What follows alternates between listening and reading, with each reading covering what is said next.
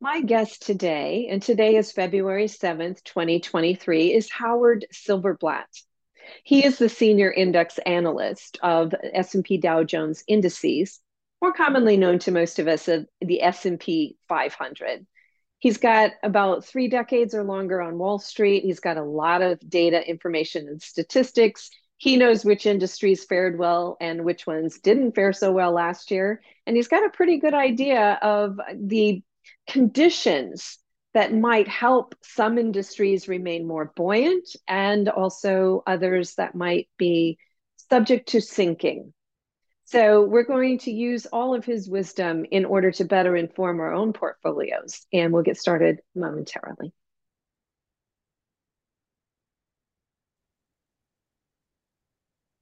Hi, Howard. It's nice to see you. It's been a couple years. How are things on Wall Street these days? Uh, we'll know in a little while once uh, Powell speaks, and of course tonight's Biden speech.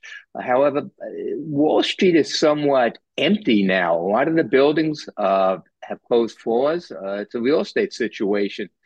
they've moved them to Midtown, but there's not too much downtown when you go. Even the wagons, the food wagons aren't there. So it's a real estate issue we may or may not get into.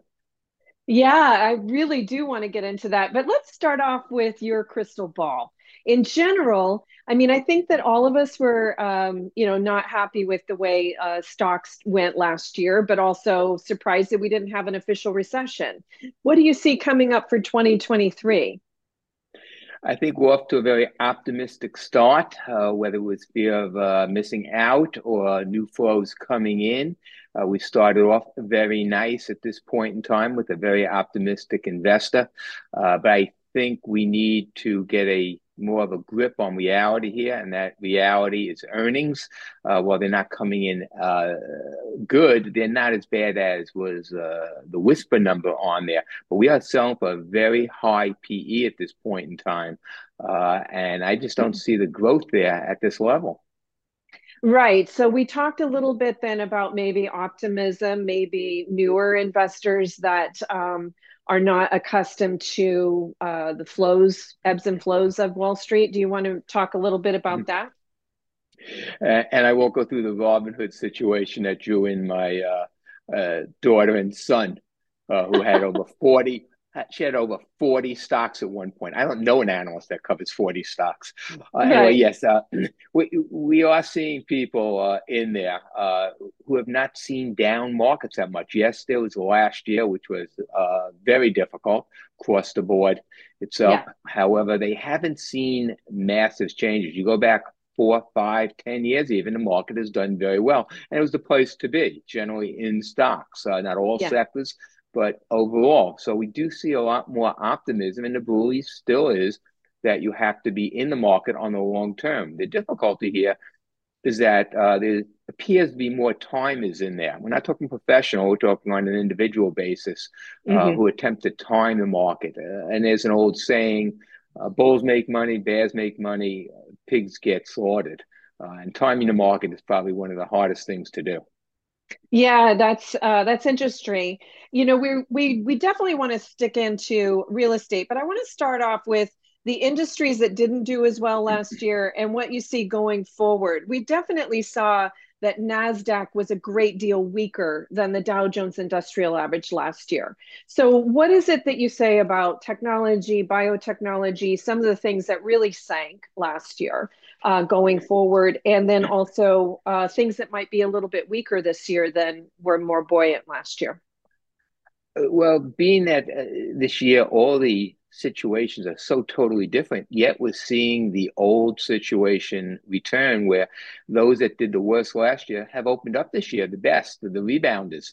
Uh, yeah. and and we're seeing that in Jen. You're seeing it in the communication services, in discretionary, uh, in IT, and, and, they've done very well this year to date in the, in the mid teens. Uh, but if you take that chart back to last year, you yes. still still see deep red numbers. Uh, again, I, I'll have to go back to the earnings that I still think we're not justified uh, in the uh, PE that we're paying. Some of the groups, however, do have good earnings. Uh, energy, which did very well uh, last year. Uh, you know, the earnings are expected to decline, but still represent about, for example, this quarter, 10% of the S&P 500. This sector is only 5%. They are contributing right. a lot more. Uh, so yes, the numbers are going down. Uh, we see the reverse somewhat for IT, uh, where it looks like they're taking uh, have more pressure on the downward side for uh, for information technology, not just chips, uh, but across the board with selling, whether it be something like an, an Apple uh, or, or, Dell uh, computer situations. Uh, but those are expected to get better as we go beyond uh, the the first half into the second half. Again, the second half is a lot rosier, and that's what's helping to support the market at this point. Uh, when we read all the uh, guidance that we've gotten, you know, from the fourth quarter, uh, it's very down, expecting recessions, but not pessimistic. Uh, most of the CEOs and CFOs are saying that they can live through this situation uh, with the basic belief that things in the second half are going to get a lot better. Uh, mm-hmm. If that's the way it works out, then well, good. If not, we're going to have to be repriced. Well, eh, you were talking about the high prices, and I was looking at, you know, like Netflix, a lot of the IT communications. I mean, their PE levels are pretty eye popping, you know, uh, compared to their earnings. So, what do you see yeah. in the industries in terms of pricing? I mean, um, you know, when we look at it across the board, they look very expensive, but are there certain industries that are a little more outlandish than others? Uh, yes, uh, IT still is. Um, you know, if you like the stock at 380, you love it at 180. It's not really a justification. uh. Again, we're looking beyond the uh, first half at this point because there's more pressures coming in. Margins are still high. Uh, we learned one thing from Q4 that companies were still able to pass through a lot of their uh, uh, higher costs you know, and sales are expected to be a fourth quarter high, not by a lot, by 1.2%, but still be a right. record for Q4. that the expectation is that we will not be able to continue pushing that through in the first half, which will reduce margins more and take those earnings farther down. Again, we were selling on 2023 and 2024 earnings going forward, and there's a lot of unknowns there uh, at, at, this point in time. But uh, even technology, at least there's earnings there and there is cash flow for a lot of these companies as compared to the uh, uh late 1990s and early 2000s when we had uh, the declines there where everything was uh, negative numbers. Yeah, yeah, there was a lot of cash negative in the dot com recession. So um, let's talk a little bit more about, you know, high interest rates also make it more difficult as well as more expensive to borrow. So, are you seeing any industries where debt and leverage may be an issue and they may have to uh, raise money at a higher cost? Yeah. Yeah, I'll start with the, the higher end and then move down into the sectors or so. Uh, on a higher level, interest expense, at least through the third quarter, because that's the only data we have so far. Uh, yeah. We haven't completed Q4 yet. Was uh, the highest since uh, 2009 okay mm-hmm. but it was still 48% less than 2007 ah. uh, and uh, so the numbers are higher okay and it's costing more but still when you look at the third quarter you know again what we have full numbers for it was costing on a dollar average basis for companies in the s&p 500 about 3.4% interest uh, right. Uh, that is definitely going up. Uh, 3.4 is may seem like a nice, nice number now, but again, that's uh, you know four over four months ago. Rates have right. gone up. That's going to be an issue with some companies who can't uh, get the financing. And the lower you go down, typically uh, in the market value, the more difficulty. So you get small caps, which don't have as many resources as compared to a big cap could still go to Germany if they want to borrow money at a lower rate because you know, they're internationals and they have different kind of assets and relationships as well as uh, better access to the uh, public markets. Uh, technology, ironically, uh, uses buybacks uh, as part of their salaries, and they don't uh, borrow as much for their general uh, expenses. So yeah. they're a little bit insulated to that, ironically, unless they want to use it for buybacks utilities and and some bank banks totally separate, but utilities and real estate companies very susceptible to interest expense, uh, not just on their, their, their income and flow flow of funds, but also on their dividends. On their, right. uh, we, we I opened with a you know commentary on on downtown being empty. I can't get a bran muffin from a wagon, uh, and we their floors that are totally empty. I mean, I go in and out of other houses, and they literally have floors totally empty. Not that they can't sublease them; there's just no market for there. Uh, right. And that is not just uh, the major cities, which I, I, I visited and I, have seen, but then you get into the real estate situation of individual homes, which is still a lot of demand and higher right. prices, uh, and interest rates may have you know edged a tick down, uh, and uh, we right. think that it's going to go farther down, you know, later in the year it's still high. Uh, historically high, no, it's not double digit uh, numbers the way it used to be uh, from Jimmy Carter times, but it is uh, a lot higher than it was a year and a half, two years ago, uh, and that's definitely putting pressure on the uh, that the real estate market. Yeah, and I mean we we have to talk a little bit about banks because if you look at a mortgage bank sector as an example, I mean they're really getting hit. How do uh, banks typically fare if the market weakens? And will this one be different because everybody is being so optimistic of um, you know the second half of 2023 optimism is nice but when the fed does that test uh, they're, they're pessimistic on there so that that hurts. And, and, i might note by the way uh, up right through q4 reporting uh, banks have pulled back on uh, buybacks significantly uh, mm. And the reasoning here appears to be, at least the general consensus, is that they're they're protecting their dividends. Dividends beat out buybacks uh, right. because they're worried about the next uh, Fed test. Uh, but as far as the market, when uh, is if we start to get a difficulty uh, in the mortgage market itself, where you get defaults on there, the good news is that prices are still high enough that if the banks have to uh, foreclose, they should get their money back. The difficulty here is the lower uh, amount of, of mortgage rates. You may not have a high percentage in there, so you could have difficulties. We saw in the fourth quarter some a few banks add to their uh, reserves for that, but in general, they have not added that much yet.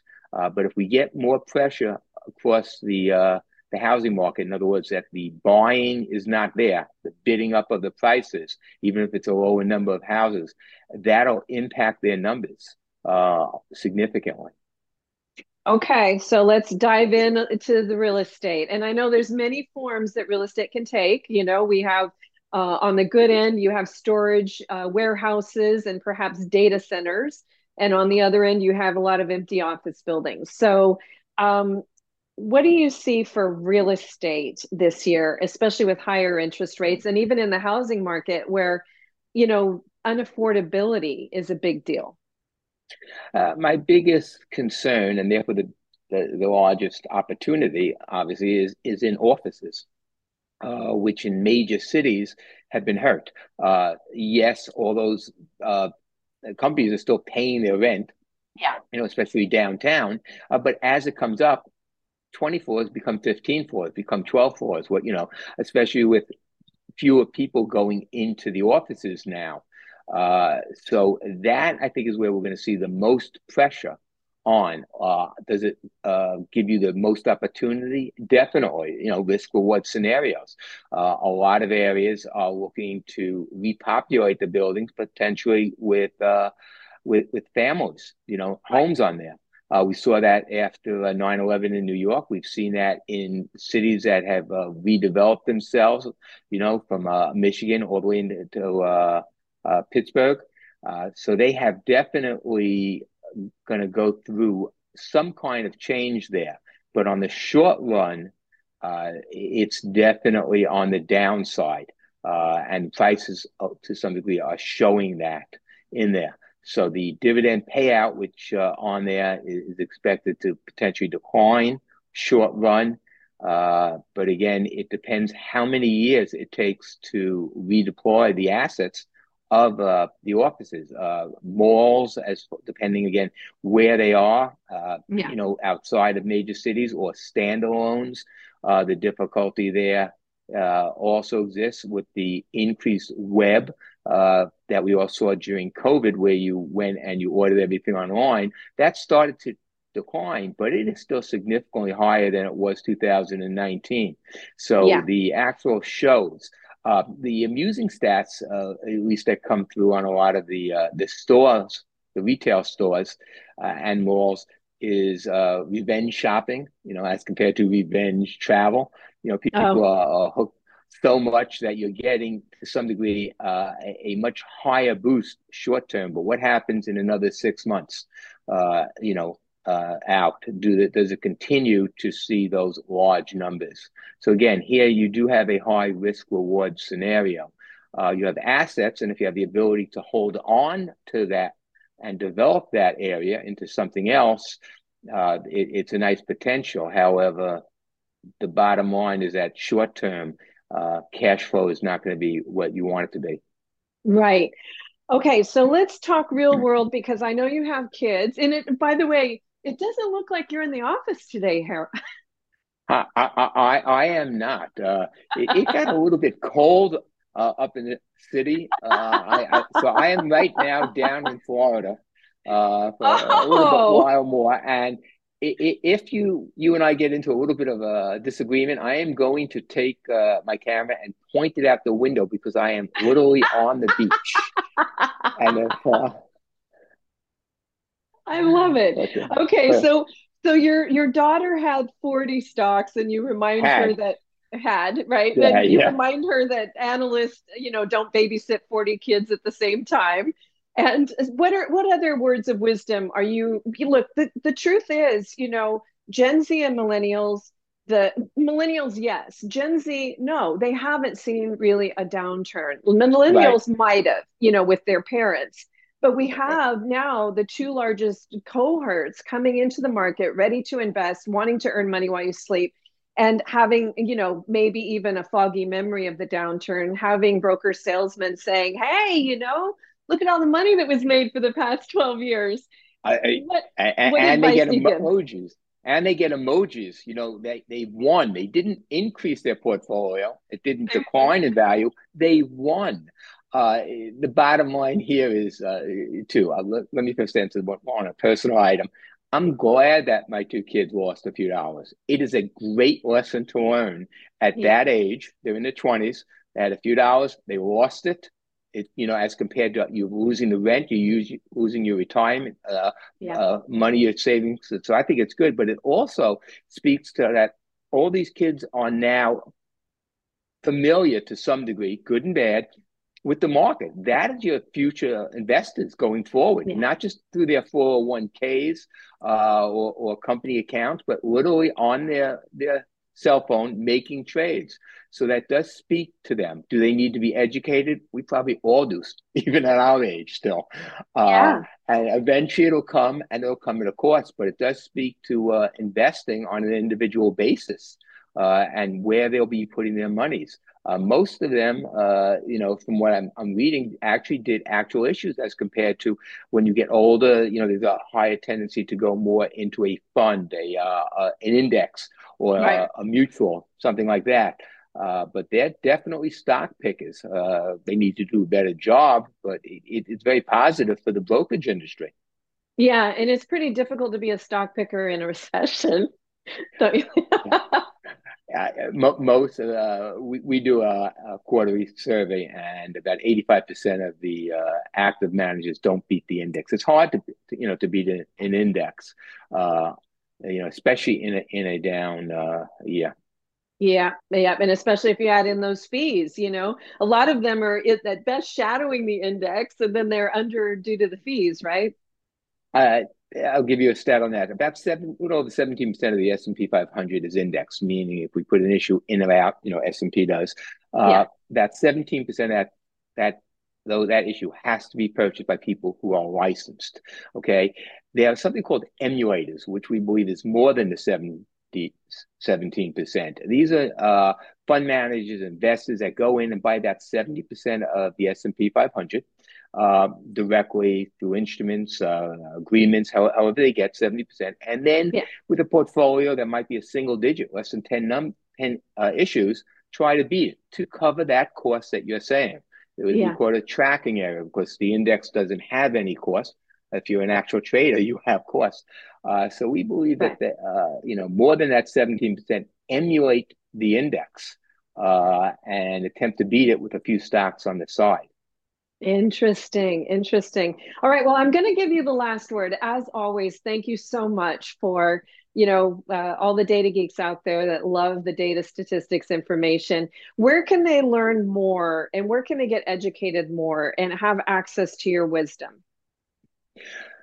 uh, wisdom or not wisdom, uh, there are files that I put up on on the uh, the web, spglobal.com. You can go to spdji.com and just uh, search S&P 500 and you'll start to get a lot of files and the additional data. Those are Excel files, they're work files, earnings, dividends, I mean, issue level data with tickers. They're meant to be used. They wow. don't look pretty. You, you're the one who has to make them look pretty. I yeah. don't make them look pretty. They're useful. Uh, if it's a date, it's a date. If it's a number, it's a number. And again, the tickers are in there so you could extract them and use it in cumulative data. Uh, there's a lot of uh, files out there, and it gives you uh, some instruments and some data that you can use. You know, that's methodology based. Perfect. And, and you pro- that's a good place. You're probably on social too, right? I am H Silver B uh, okay. at Twitter. Stands for Howard Silverblatt. But when we started it, we didn't have great guidance on what we could and couldn't do. So we used H Silver B and figured we could always walk away from it if it didn't work out. Ah, okay. Well, we'll put we'll put links in there so people can follow you and access you. As you can see, um, Howard tells it like it is, tells you like he sees it, and uh, has some pretty bad dad jokes to boot. All right, Howard. Any last word before we sign off? No, just uh, but if you're investing, keep an eye on what you're doing. Know your tolerance level. Uh, everybody wants to gain. Losing is difficult, so do not put anything on the table that you can't walk away from. There you go. That's good words of wisdom. So thanks again for joining me. As you know, I do interviews with a lot of folks that we really want to have their access to their wisdom be sure to follow me on social. Um, I'm Natalie Wynn Pace on Instagram and uh, Natalie Pace on a lot of the other places. So you can also find me on Facebook, the ABCs of Money. Um, go to nataliepace.com and it's easy to follow me on social because you just click on the social media icons and there you go. So thanks again for joining me today.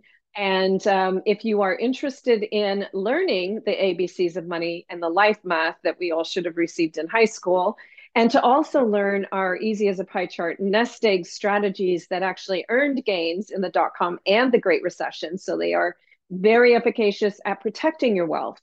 Join me at my online retreat. It's a financial freedom retreat. It's uh, April 22nd through 24th online. You can attend in your pajamas in your living room. It will transform your life. We also talk about what's safe. So it's a complete money makeover. And we are having early bird pricing through tomorrow only. So early bird pricing ends February 8th. You're going to save at least a couple hundred dollars. If you're bringing someone with you, you're going to save a boatload more because we incentivize um, both couples to come together, but family members, parents with their teens. Um, yeah, so go to nataliepace.com, scroll down, you'll find our April retreat information, and uh, be sure to register by tomorrow, February 8th, to get the best price. You can call us at 310 430 2397. You can email us at info at nataliepace.com. And thank you again for joining me today.